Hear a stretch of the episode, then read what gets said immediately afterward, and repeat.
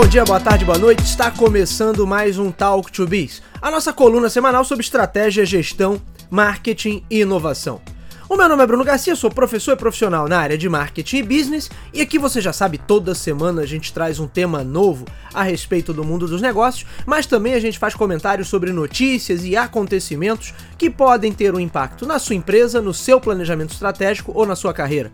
Lembrando sempre que esse podcast está lá disponível em talktobiz.com ou talktobiz.com.br são os nossos endereços virtuais. É claro que você encontra o Talk to Biz nas principais plataformas de podcast da atualidade. Basta buscar por Talk, o número 2 e Biz, que vai nos encontrar. E também estamos no YouTube. E hoje nós vamos falar mais uma vez sobre um dos temas que mais vem sendo abordados por aqui e em outros canais também nos últimos meses: inteligência artificial. Porém, dessa vez olhando para o impacto da inteligência artificial para os profissionais de marketing e o desdobramento disso para o mercado de trabalho. É algo que muitas pessoas têm me perguntado, muitos alunos têm colocado essa preocupação. Na semana passada até gravei um vídeo curto falando rapidamente sobre isso, porque eu tinha participado do Marracast, o podcast lançado pelo nosso amigo Sander, que participa com a gente sempre do Coin to Biz, e eu participei de um episódio do podcast dele, foi ao ar na última terça-feira, postei no meu Instagram, mas vocês podem procurar aí no Spotify por Marracast, que vocês vão encontrar essa entrevista, e nós falamos basicamente sobre o impacto da inteligência artificial no marketing. E aí vamos dar uma olhada em como essas tecnologias de fato podem impactar o campo de atividades do profissional de marketing, desde os dos níveis mais elementares, do que, que pode ser automatizado, do que, que pode ser facilitado, até uma possibilidade talvez mais remota, mas que todo mundo tem esse, essa preocupação em algum momento, que é o quanto essas tecnologias poderiam de fato substituir profissionais experientes e aí eu não ter mais mercado de trabalho para determinados profissionais, não ter mais vagas para determinados profissionais. Bom, vamos lá. Eu estou dividindo essa análise em três partes. Na primeira parte, a gente vai entender de fato o que essas novas tecnologias são capazes de fazer, por que, que elas são chamadas de inteligência artificial e até onde elas chegam. Na segunda parte, a gente vai procurar entender de que maneira esses sistemas de inteligência artificial impactam nas tarefas de marketing, o que passa a dispensar uma maior intervenção humana, que novos processos podem surgir a partir disso. E aí, por fim, na última parte, a gente fala sobre o impacto direto no mercado de trabalho e até que ponto a gente deve se preocupar hoje, no momento em que estamos na situação atual do desenvolvimento dessa tecnologia. Vamos lá, primeiro passo é entender o que é um sistema de inteligência artificial, inclusive porque existe toda uma discussão sobre o uso até do termo inteligência, né, que dá a entender que a máquina teria capacidade de pensar, interpretar, refletir sobre os dados que ela analisa, quando na verdade ela não possui tal capacidade. É claro que os sistemas que a gente tem hoje possuem uma capacidade incrível para organizar dados, para entender parâmetros, para aprender novos parâmetros e assim entregar resultados que muitas vezes parecem né, algo mágico, assim, algo do outro mundo. Mas na prática ainda são sistemas e máquinas seguindo instruções. Só que existe uma diferença fundamental. Nos sistemas tradicionais, eles eram programados para funcionar dentro de determinado padrão e seguindo determinadas instruções, ou seja, elas seguiriam aquelas instruções ali exatamente da maneira como foram programadas o tempo todo, para sempre. Os sistemas de inteligência artificial, eles possuem, entre outros recursos, capacidades ligadas ao aprendizado de máquina, o que eles chamam de machine learning que permite que tais sistemas estabeleçam novas diretrizes quando identificam, a partir dos dados que eles analisam, soluções melhores ou parâmetros melhores para alguma questão que tenha sido estabelecida. É por isso que se fala muitas vezes em treinar esses sistemas com bancos de dados mais robustos. É por isso que se fala do aprendizado que esses sistemas são capazes de ter, porque na verdade eles são programados para encontrar novos parâmetros e aí meio que se autoprogramar em relação a esses parâmetros. Isso é claro, a explicação, gente, de um leigo. Eu não sou um profissional de TI, não sou a pessoa mais qualificada, inclusive, para falar sobre isso. Mas a grosso modo, a gente poderia resumir e entender a coisa dessa maneira. Mas ainda assim, por mais que esses sistemas tenham capacidade de aprender a partir dos dados, a partir dos inputs que eles recebem, não existe raciocínio, não existe pensamento crítico, não existe capacidade reflexiva. Na verdade, é matemática pura, é lógica pura, que nem é uma novidade. O ser humano já está consciente de que por meio da matemática era possível atingir tais resultados há muito tempo. O que mudou, a novidade agora, é que a gente tem poder computacional barato e acessível, nem tão barato assim, é claro, mas de certa maneira acessível para que empresas ofereçam soluções dessa magnitude em larga escala. Então, o que acontece hoje, na prática, é que a gente tem mais poder computacional grande o suficiente que faz com que esses sistemas sejam capazes de lidar com bases de dados de bilhões de parâmetros diferentes. É por isso que eles são tão convincentes quando entregam suas respostas. Portanto, chamar esses sistemas de inteligência talvez seja um pouco demais, mas isso não torna esses sistemas, essas ferramentas, menos impressionantes. E até porque o nome inteligência artificial já pegou, então acho que nem adiantaria a gente ficar nesse tipo de debate, porque ele também não vai levar a nada. O que a gente não pode perder de vista? Que por mais impressionantes que esses sistemas sejam, eles ainda são sistemas. As pessoas se impressionam muito com o chat GPT, mas os nossos smartphones, os sistemas de uso doméstico, aplicações que a gente já usa no dia a dia e há anos, eles já possuem capacidades que são muito impressionantes. E isso há muito tempo. Os sistemas que aprendem meio que já fazem parte da nossa vida. Nesse sentido, o Waze já é um sistema impressionante, assim como tantos outros, como os próprios algoritmos das redes sociais, na sua capacidade ali de manter a sua atenção a partir do seu comportamento prévio e de certa forma tentar te viciar, te manter ali num feed de conteúdo, ou ainda os sistemas de ajuda na construção de mensagens e documentos que vão propondo as próximas palavras de acordo com o seu uso prévio.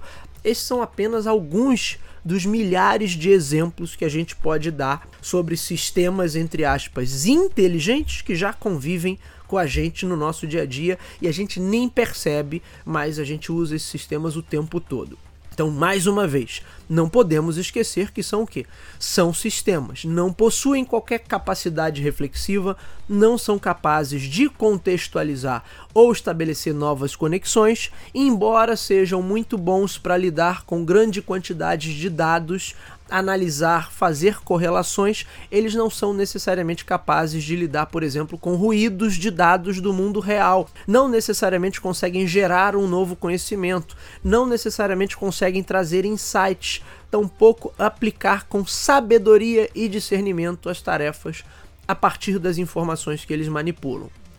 No final das contas, eles são sempre ferramentas data-driven, o que para os entusiastas da tecnologia é sempre visto como uma grande vantagem, né? Afinal, tomar decisões com base em dados seria a forma mais pura e racional, por assim dizer, de tomar uma decisão. O problema disso tudo é que a entrega final de qualquer coisa que a gente faça, não apenas no marketing, mas em qualquer tipo de atividade humana, não são robôs ou máquinas. A gente está entregando, no final das contas, alguma coisa, um produto ou um serviço, para outro ser humano.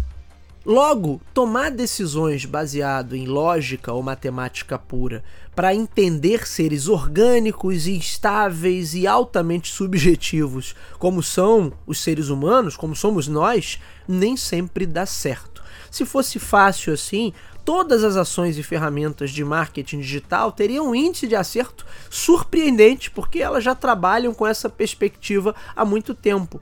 E nós sabemos que não é exatamente assim que acontece. Esse índice de acerto não é nada surpreendente. Portanto, os sistemas de inteligência artificial que a gente tem hoje, eles são muito bons em algumas tarefas, mas estão longe de serem competentes em outras tarefas, em outras capacidades que só um ser humano consegue ter. Aí vamos para o segundo ponto da minha análise, que é sobre o impacto desses sistemas nas tarefas de marketing. E aí eu quero dividir esse impacto em três esferas que são as esferas ali dentro de uma empresa: nível operacional, nível tático e nível estratégico. O nível operacional é onde o impacto vai ser maior. Pelo menos aparentemente, a gente tem uma série de tarefas dentro do dia a dia do marketing e de suas subáreas que podem ser otimizadas ou automatizadas. Por exemplo, na preparação de textos, na preparação de peças publicitárias, nos aspectos mais criativos do marketing, mas até na programação de mídia, na organização de testes com o consumidor que passem por uma plataforma digital. Isso também não é exatamente uma novidade, porque grande parte dos sistemas digitais que a gente usa na atualidade já ajudam de N maneiras. Eles sugerem soluções, eles entregam entregam modelos prontos ou semi-prontos. Então você já tem muita coisa do sistema que é entregue ali de uma forma é, mais fácil, de uma forma mais automatizada para facilitar essas tarefas. E aí, embora eu duvide que isso se reflita na prática em maior eficácia das ações de marketing, porque até agora as ferramentas digitais não foram capazes de entregar resultados tão surpreendentes assim, como a gente pode concordar, é nessa esfera que a gente certamente vai ter o impacto mais sentido desses novos sistemas. Já na esfera tática e no nível estratégico, a gente ainda tem que aguardar que essas aplicações tenham um funcionamento mais direcionado e dedicado.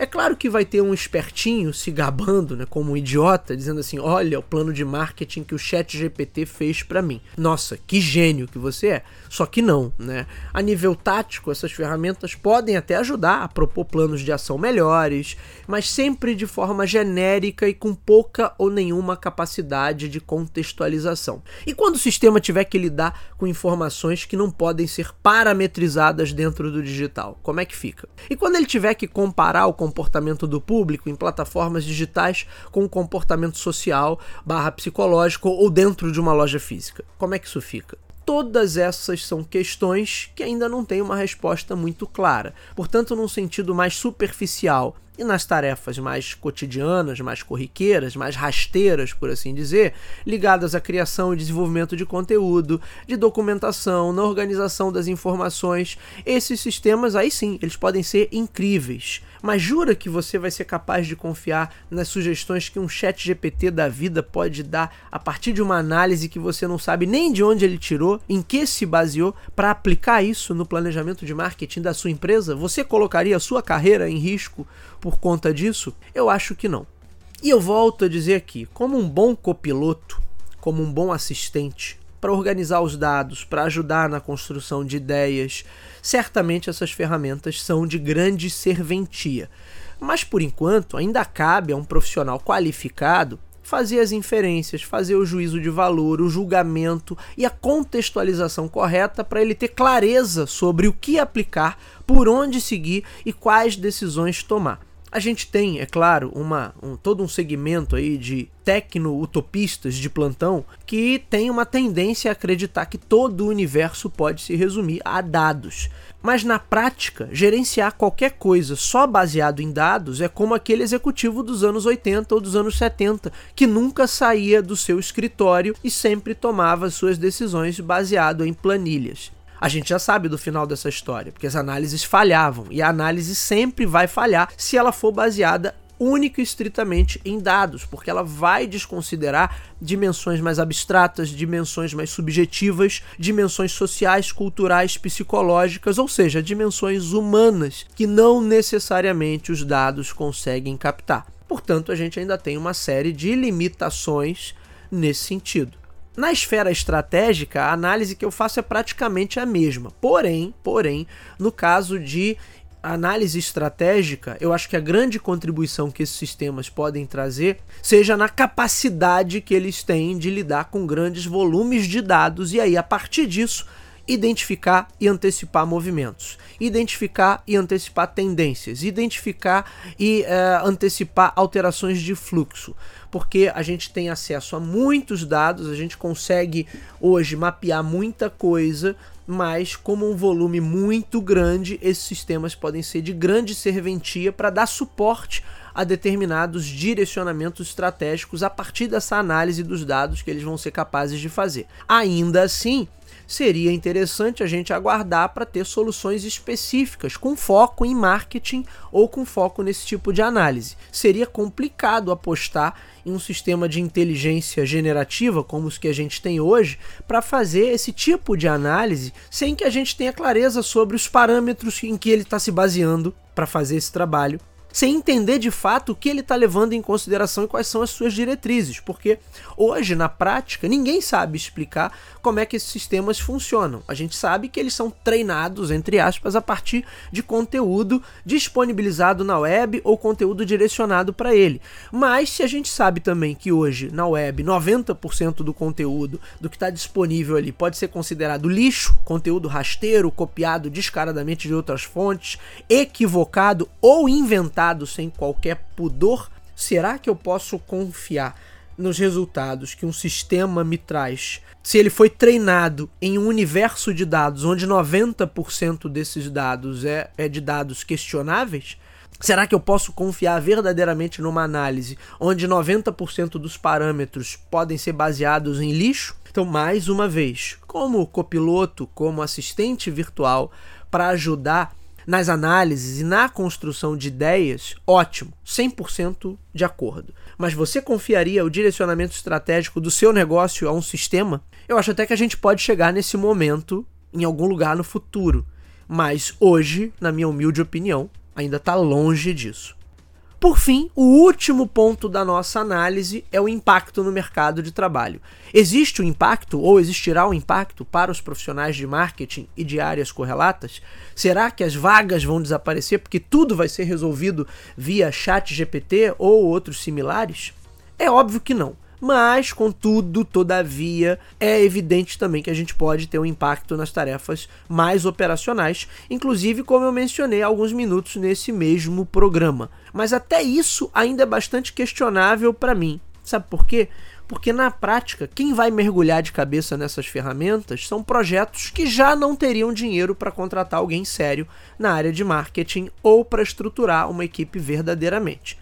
Reparem só numa coisa: uma pessoa, uma pequena empresa que contrata 30 postagens para o Instagram por 250 reais já não está fazendo um trabalho de marketing ou um trabalho criativo de fato. Vamos combinar, né? Isso já não é um trabalho sério, é um trabalho qualquer coisa. E aí, será que a tua empresa vai deixar o trabalho de um profissional designer de lado para o próprio dono ou o próprio gestor fazer as artes no via, via Dolly ou via Mid Journey? Ou você que é empreendedor vai programar suas campanhas no Google Ads e no Facebook Ads, porque agora os próprios sistemas montam tudo para você? Me desculpa, mas quem já não fazia isso ou não faz isso, não faz não por uma limitação da tecnologia, não faz porque o projeto ainda não dá dinheiro suficiente para que se contrate um profissional qualificado da área para executar essa tarefa. Não se engane, quem está apelando para esse tipo de ferramenta hoje o faz porque o projeto é pequeno de faturamento irrisório, portanto não compensa pagar alguém. E aí o próprio gestor ou o próprio empreendedor, ele precisa sentar ali na frente do computador e colocar a mão na massa, dar um jeito de fazer. Portanto, é claro que pequenos negócios vão ter mais acesso a essas ferramentas, mas são projetos que já não contratariam ninguém mesmo, porque não tem capacidade financeira para isso. Não é nenhum demérito, não é falta de visão, é simplesmente porque o projeto ainda é pequeno e não tem como financiar esse tipo de investimento. Agora, por outro lado, você profissional de marketing, ou profissional da área de conteúdo, ou profissional de uma área correlata, trate de se qualificar, porque se a única coisa que você é capaz de fazer, é capaz de entregar, é isso, são 50 postagens por mês, então você já foi colocado para escanteio, não é verdade? E não é o chat GPT que te colocou para escanteio, é na verdade a própria dinâmica do mercado de trabalho. Se o seu trabalho já estava sendo vendido aquilo, nem aquilo, talvez em sacas de 10 quilos, sem qualquer valor valor agregado, então o problema não está na tecnologia, na verdade é que você precisa estar tá qualificado para tarefas mais nobres, tarefas de maior valor agregado. Então, nesse primeiro momento, quem que pode perder mercado para sistemas de inteligência artificial? Eu acho que profissionais, óbvio, em início de carreira, estão começando, então vão podem sentir uma maior escassez porque estão acostumados a, a pegar trabalhos de frila para clientes de micro e pequeno porte na, já nas empresas mais estruturadas, é provável que aconteça também algum nível de otimização, ou talvez, até no que eu acredito mais, tá? Numa mudança de perfil nessas contratações, porque aí eu vou precisar de pessoas que entendam mais a fundo desses sistemas. Mas não uma substituição completa de pessoas por sistemas. Isso hoje é totalmente inviável pelo menos na realidade que a gente tem diante dos nossos olhos. E tem um outro aspecto que vale a gente ressaltar por aqui. Quando se trata de digital, ao longo das últimas duas ou três décadas, a gente teve uma série de ferramentas, de novas plataformas, de sistemas que prometiam resolver os problemas com a maior facilidade do mundo e aumentar a nossa produtividade. Mas isso não se provou na prática. No final das contas, a produtividade não aumentou e a gente está cada vez mais atolado de trabalho. Passados aí 30 anos do início efetivo do digital, a gente tem cada vez um número maior de demandas, cada vez um número maior de sistemas para gerenciar principalmente no que diz respeito ao marketing, as intervenções e a gestão ainda dependem de seres humanos. Eles são imprescindíveis para o bom funcionamento e para a boa execução de um planejamento. Algumas tarefas podem ser simplificadas, algumas tarefas podem ser automatizadas, mas ainda assim a gente precisa de pessoas extremamente qualificadas para fazer tudo aquilo ali funcionar da maneira que tem que ser, de forma orquestrada. Então, nesse sentido, mais plataformas acabam por demandar mais profissionais capacitados a gerenciar tais sistemas e não o contrário. Portanto, numa perspectiva até mais otimista, eu diria que a gente precisaria de um número até um pouco maior de profissionais para dar conta da complexidade de ter uma organização de fato 100% digitalizada. Mas é claro, isso somente para as empresas que verdadeiramente se preocupam com isso aquela famosa hamburgueria do tio Calote certamente vai correndo para o chat GPT e vai super se gabar de estar tá fazendo um baita marketing digital apoiado pela inteligência artificial. Mas aquele trabalho ali já seria rasteiro de qualquer jeito, já estava 100% comoditizado e não foi por causa do Chat GPT. É claro que a gente ainda vai ter muitos avanços em relação a isso, portanto não tem como a gente prever exatamente o que virá no futuro.